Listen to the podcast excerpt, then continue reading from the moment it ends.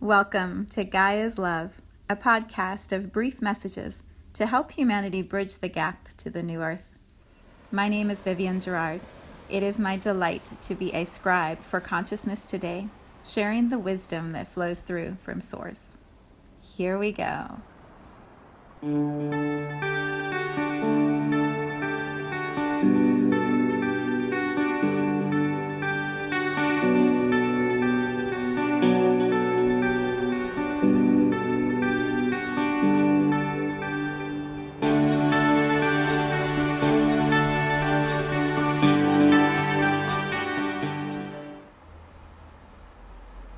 Episode one hundred eighty-four.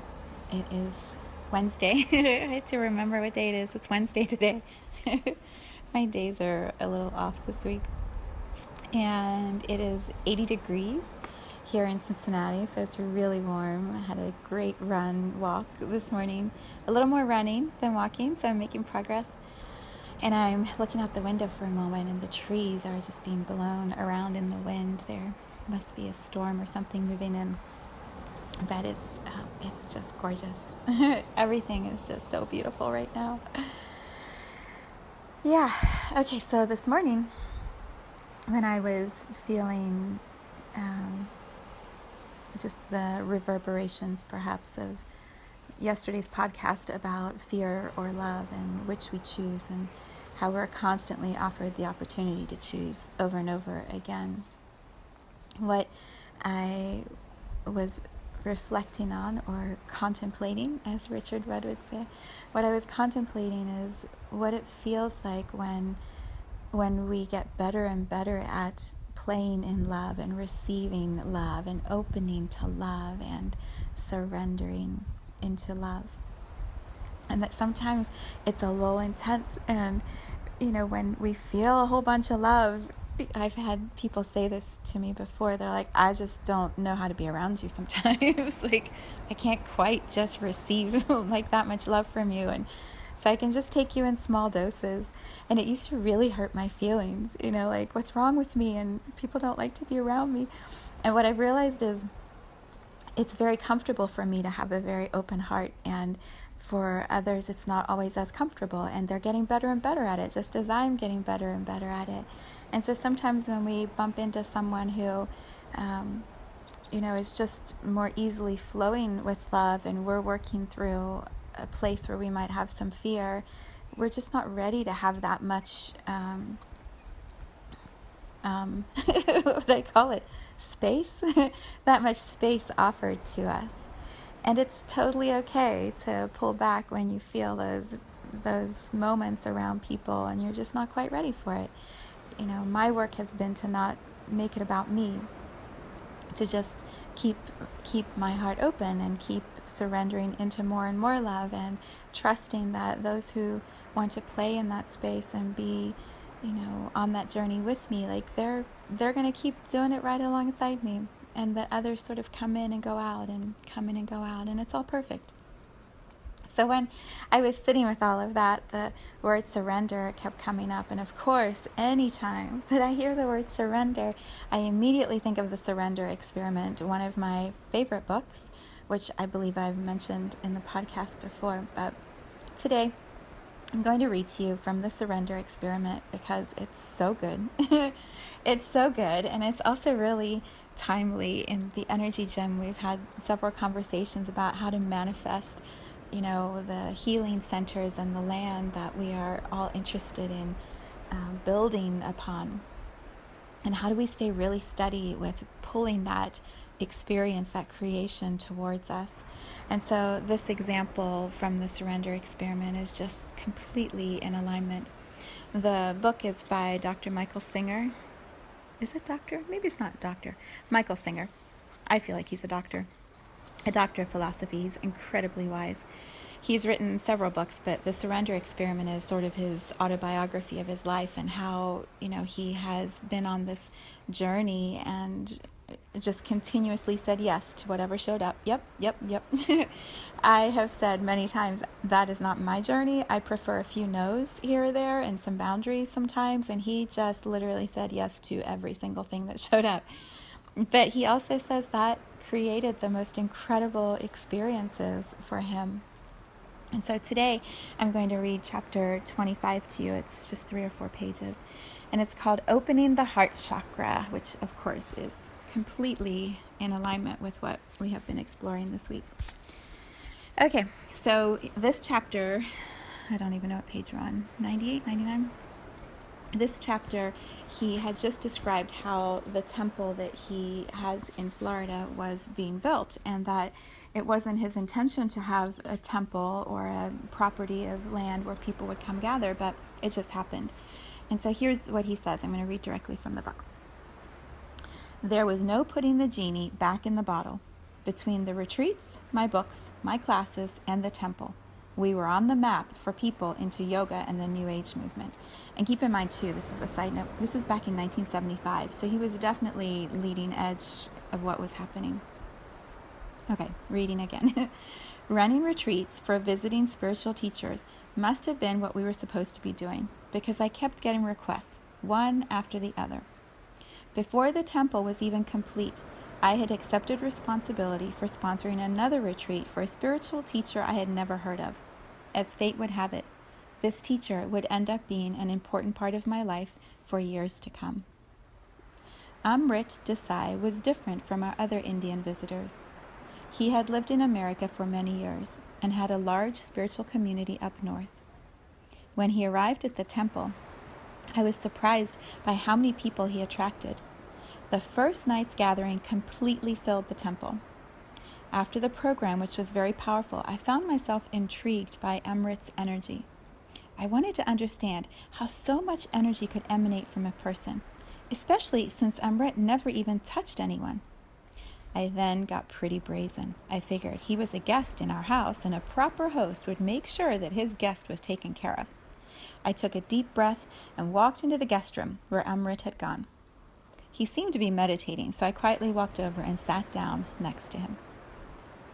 The moment I sat down, it was as though I could feel a semblance of what he was feeling. The energy flow inside me increased significantly, and I felt as though I had been dropped into an ocean of love. It was a deeply spiritual experience. We sat quietly for a while, and then he turned toward me and said, I never do this anymore. He placed his right hand over my forehead, and I immediately felt a gentle flow of warm energy passing into my body. The flow was overwhelmingly powerful, and I became completely transfixed by the beauty of the experience. I could feel the energy building up within me and rising towards my heart. It filled my heart fuller and fuller until it burst open. I have never felt so much love in my entire life. I was completely overcome by the flow of energy starting from his hand, coursing through me, and then pouring out of the burst open heart area. By the time Amrit removed his hand from my forehead, I was so filled with energy that I couldn't move. When I finally tried to stand up, it felt like a powerful magnetic field was attached to my body. I couldn't speak, so I didn't say a word to Amrit as I left the room. Over the next few hours, the force field of energy surrounding my body was slowly drawn back into my heart. I avoided touching anyone because I noticed that contact seemed to ground the energy. Eventually, the outer field subsided, but not the inner flow. A channel had been opened in my heart, and a warm flow of energy kept passing through it. Just as the powerful meditation in the forest had left a flow of energy, always rising to the point between my eyebrows, so the touch of Amrit's hand left a beautiful flow of energy always passing through my heart. It has been more than thirty-five years now, and neither of those energy flows has ever subsided, not even for a moment. Sometimes they are stronger than other times, but they are always there. The simple touch of Amrit's hand had permanently opened my heart chakra. I'm going to read just a little more. As the universe would have it, Amrit's visit had another lasting influence on our lives. Just as Mataji had brought up the topic of a temple on my property, So Amrit encouraged people to come out to the temple regularly for daily meditations. He never discussed this with me beforehand, and I just about died when he kept pushing people to do their daily practices at my place. This experiment in surrender was stealing my life. My morning and evening meditation periods were sacrosanct to me.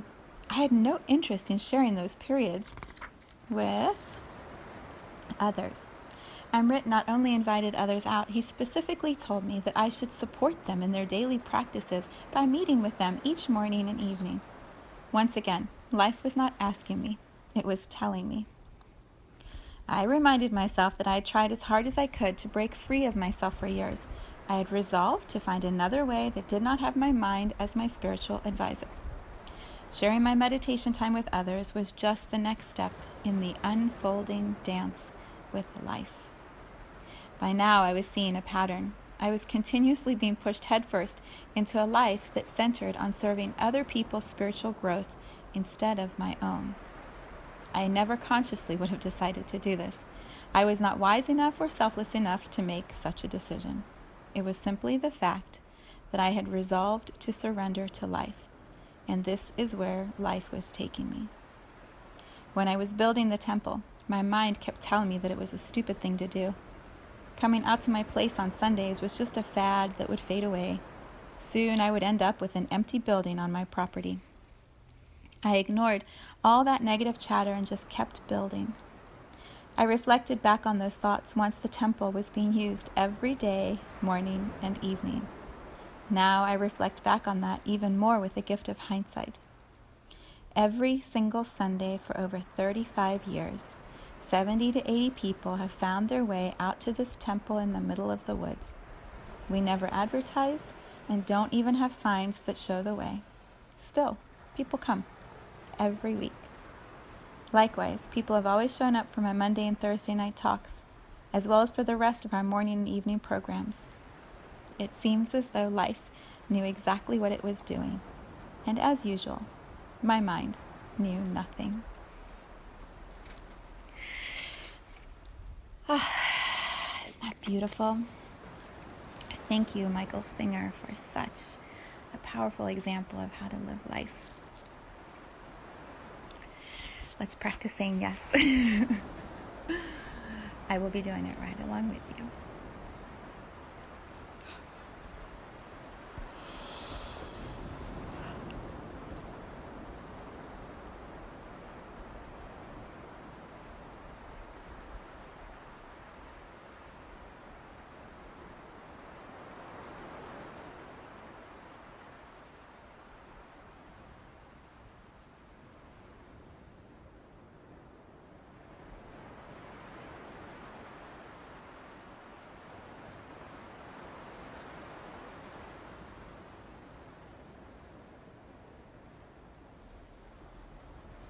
Thank you for tuning into this vibration of pure love.